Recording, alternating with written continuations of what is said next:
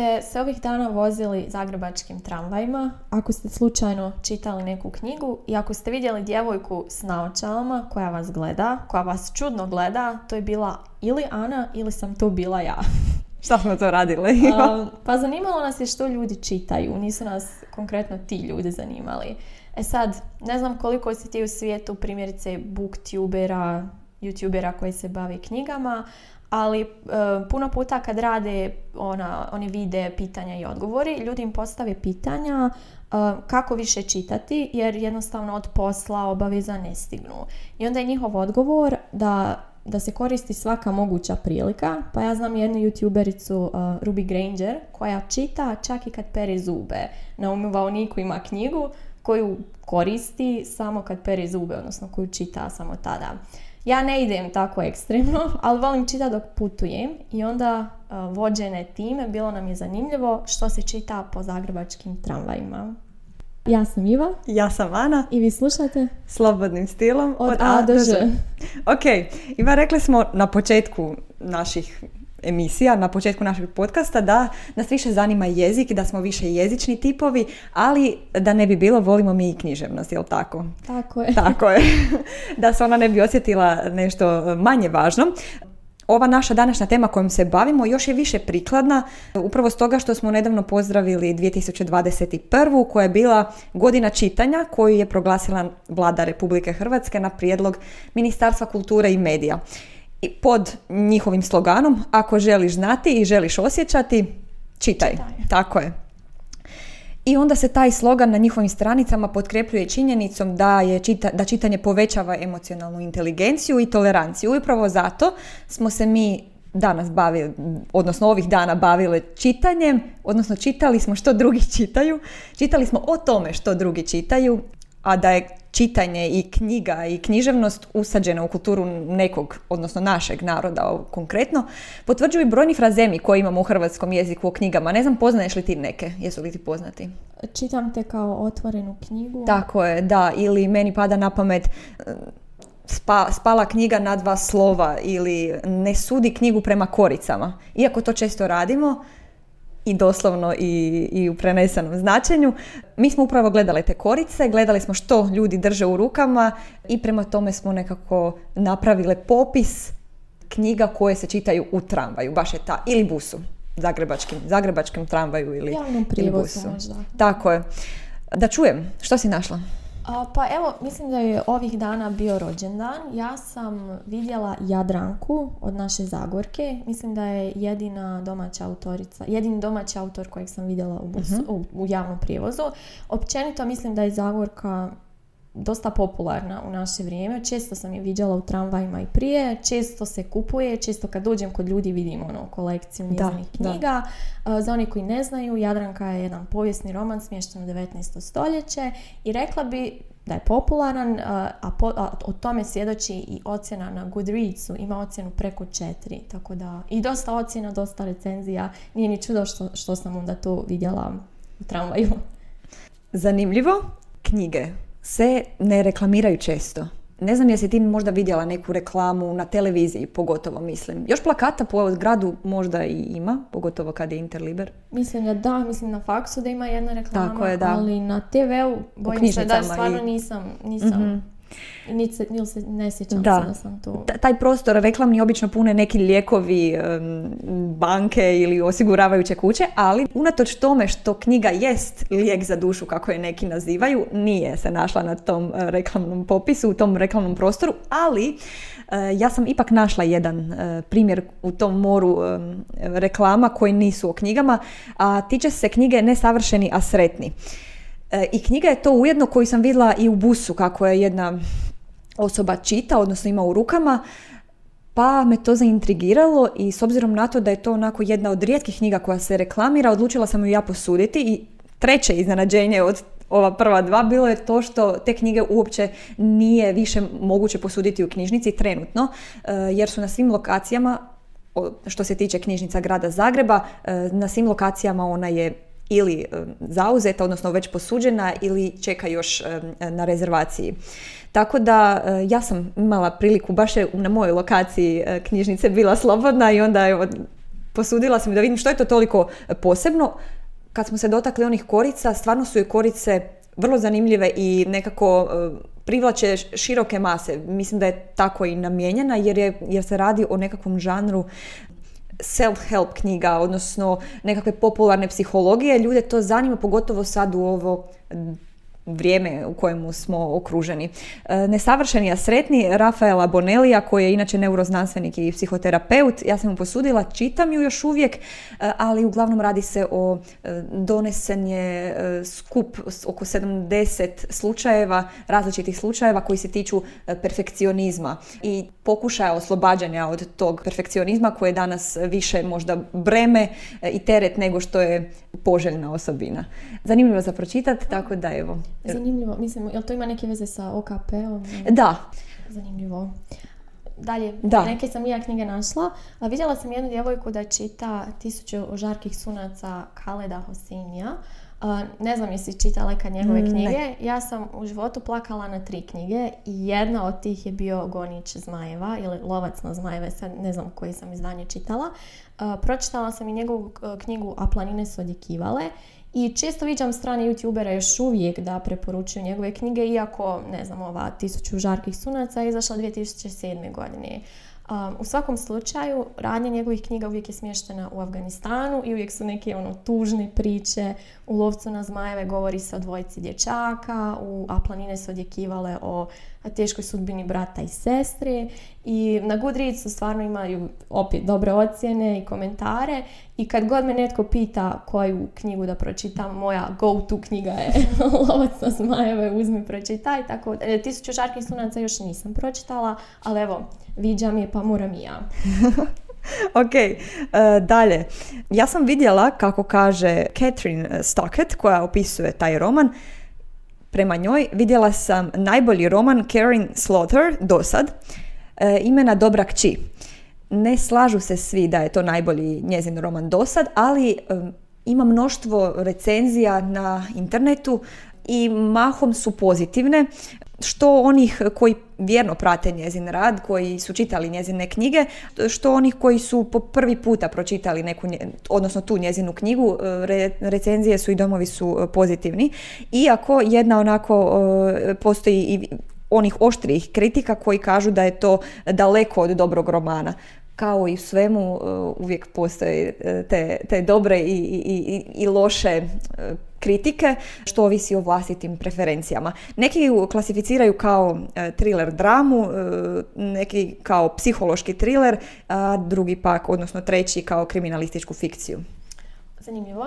E, ja sam vidjela Ahilevu pjesmu Madeline Miller. To mi zvuči jako poznato. Pa poznata je knjiga, ja imam nikako da mi, da mi dođe na red.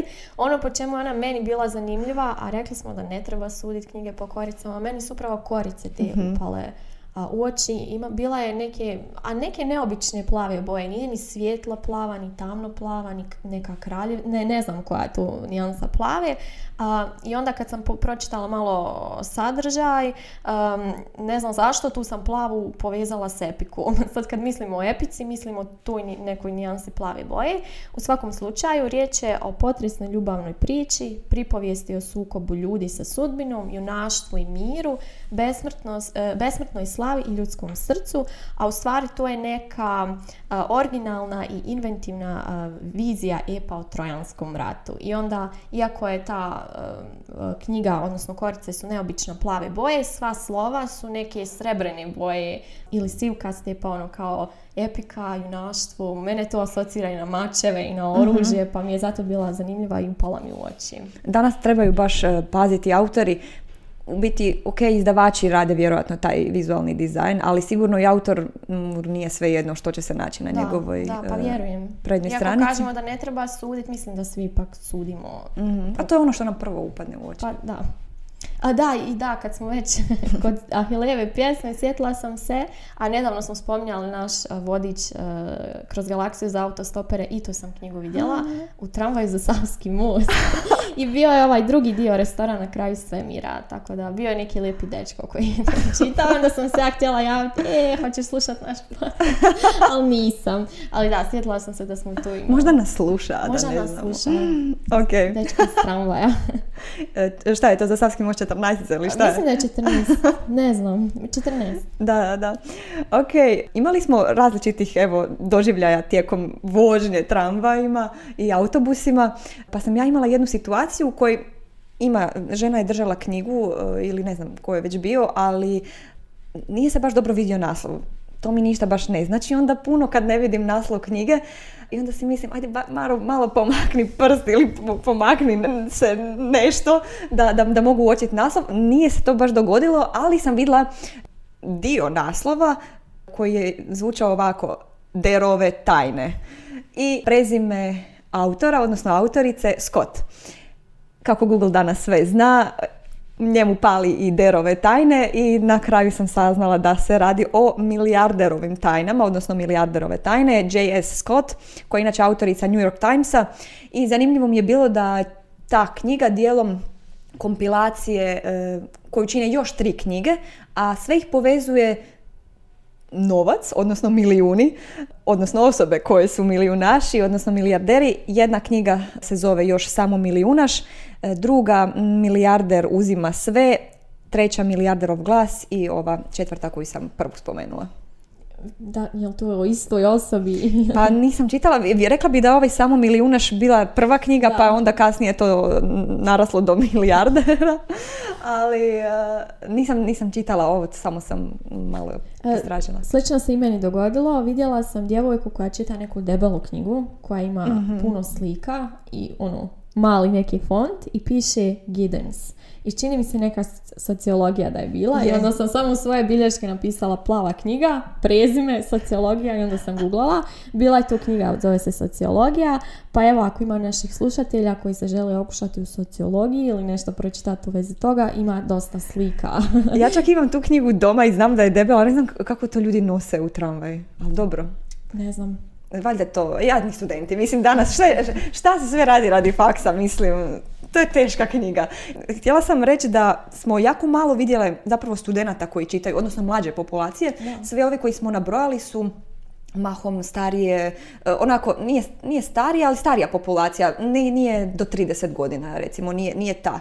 Valjda se oni više bave nekakvim skriptama koji, ne nali, koji nemaju korice, onako, pa se čita takva literatura kod nas studenata. Pa evo, posebno ove uh, zadnje dvije knjige koje sam ja vidjela, bile su, vidjela sam ih u tramvaju kod nekih gospođa, žena, u ono vrijeme kad, ne znam, oko četiri ili tipa kad izađu s posla i onda sam vidjela o čemu, o čemu li se radi te knjige, onda mi je bilo jasno, baš su nekako opuštajuće nakon napornog dana na poslu. Prva se zove Pod suncem Toskani i vidjela sam da je po knjizi snimljen film. E pa, da. 2003. godine. Nisam znala. Ja, ja sam čula, da, da, da, mislim da sam gledala čak to. Uglavnom, da, mislim da su to čak i neki memoari Um, govori se o nekoj djevojci, možda čak i ovoj autorici, mislim se zove Frances Mays ili tako nešto. Ona kupuje kuću u Toskani pa uređuje, kako ne znam, će zasaditi vrt, neki maslini koji otkriva mnogobrojne veze između hrane i kulture i nekako baš zvuči opuštajuće. A, baš ono, nakon napornog dana na poslu. A još sam vidjela jednu knjigu, zove se Napuštena od Linde Howard. Isto je čitala neka gospođa u ono vrijeme nakon posla. I bilo mi je jasno i zašto.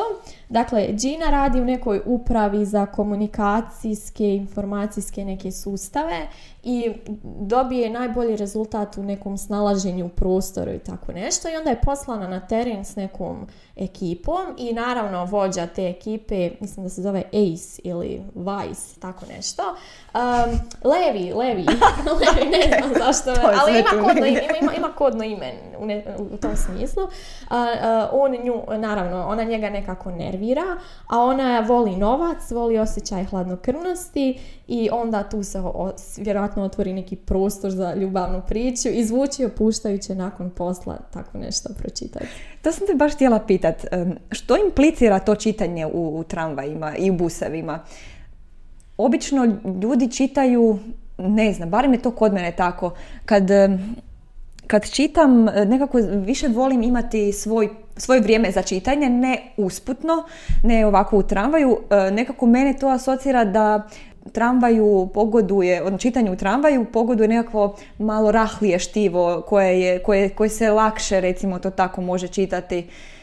Ne znam, šta ti? Ne mora znači. Ja sam, ja sam malo me, ajde. Ja sam malo istraživala po Twitteru i vidjela sam jedan tweet eh, koji ide ovako. Eh, kad usavršim spavanje u tramvaju na putu do kuće, idem na novi nivo, a to je čitanje ozbiljne književnosti u tramvaju na putu do posla. Tako da neki ljudi možda čitaju ozbiljnu književnost, Da. što god da je to. A, a još jedan sam tweet vidjela. eh, Kaže, a ovo je sve opet u suprotnosti, preporučite mi neko lagano, najlaganije štivo za čitanje u tramvaju da se isključim od životnih problema mojih suputnika koji iste rješavaju upravo tijekom vožnje u navedenom prijevoznom sredstvu. Možda ovisi od osobe do osobe. Ova jedna želi čitati nešto ozbiljno, a ova druga lagano, najlaganije. Da. Možda, ne znam. Ali nekad je bolje čitati knjige ovaj, možda u, u tramvaju, fokusiraš se na to svoje, ne slušaš Pa ne znam, ostalo. vid- vidim po YouTube-u dosta ima ove ambientalne muzike, vožnja, ne znam, vlakom, tramvajem, Da, da se... vla- vlak nekako je baš do- dobar, Pa- dobro sredstvo. JK je napisala Harrya, ili dobila ideju za Harry Pottera, ja mislim, čak u vožnji negdje po Škotskoj. Mislim da sam to nekad ja, Pa to sigurno ovaj, daje i dodatan poticaj za čitanje i atmosferu. Naslonjen si na prozor, gledaš u pitoreskni krajolik Krajolik. Pored sebe, tako da da. A i nekad eh, nemaš doma vremena za čitat knjige, pa onda uzmeš u tramvaju pa dovršiš tamo knjigu ili... U svakom slučaju vidjela sam na kraju, neku, na nekom portalu sam čitala neki članak u vezi tog čitanja na, u, u javnom prijevozu e, i završio je rečenicom, pa možda i mi tako nekako da završimo, postoji tajni klub ljudi koji čitaju u javnom prijevozu, donesi knjigu i pridruži nam se. Ovo je bio takav efektan završetak. Da, da te- samo možemo reći, ja sam Iva. Da, ali ne, ja, ja ću te prekinuti. Može, može. Sorry. Ne, e, moramo spomenuti da danas nismo u 118, e, ali nismo bile niti još jednom, Da, da. nego smo naš divan kabinet zamijenile čime? Uh, gostovali smo u podcastu Bliski susreti jezični Wow! vrste. Pa evo, tako i dan izlazi naša epizoda, to će sve biti dostupno na našim društvenim mrežama, pa poslušajte kako smo se našle, uh, snašle u ulozi gosta. Da, Bilo je zanimljivo. je, novo iskustvo, Da. drugačije. Drugačije iskustvo. Jesu vas e, tamo pitali o čitanju? Nisu. Ne, ne, tamo smo govorile o podcastu, baš, Ja, Baš baš, baš o, o, o, o, o ovome. Meni je... Aha. Hoćemo reći. Ja sam Iva Ja sam Ana, i vi ste slušali slobodnim stilom. od A do.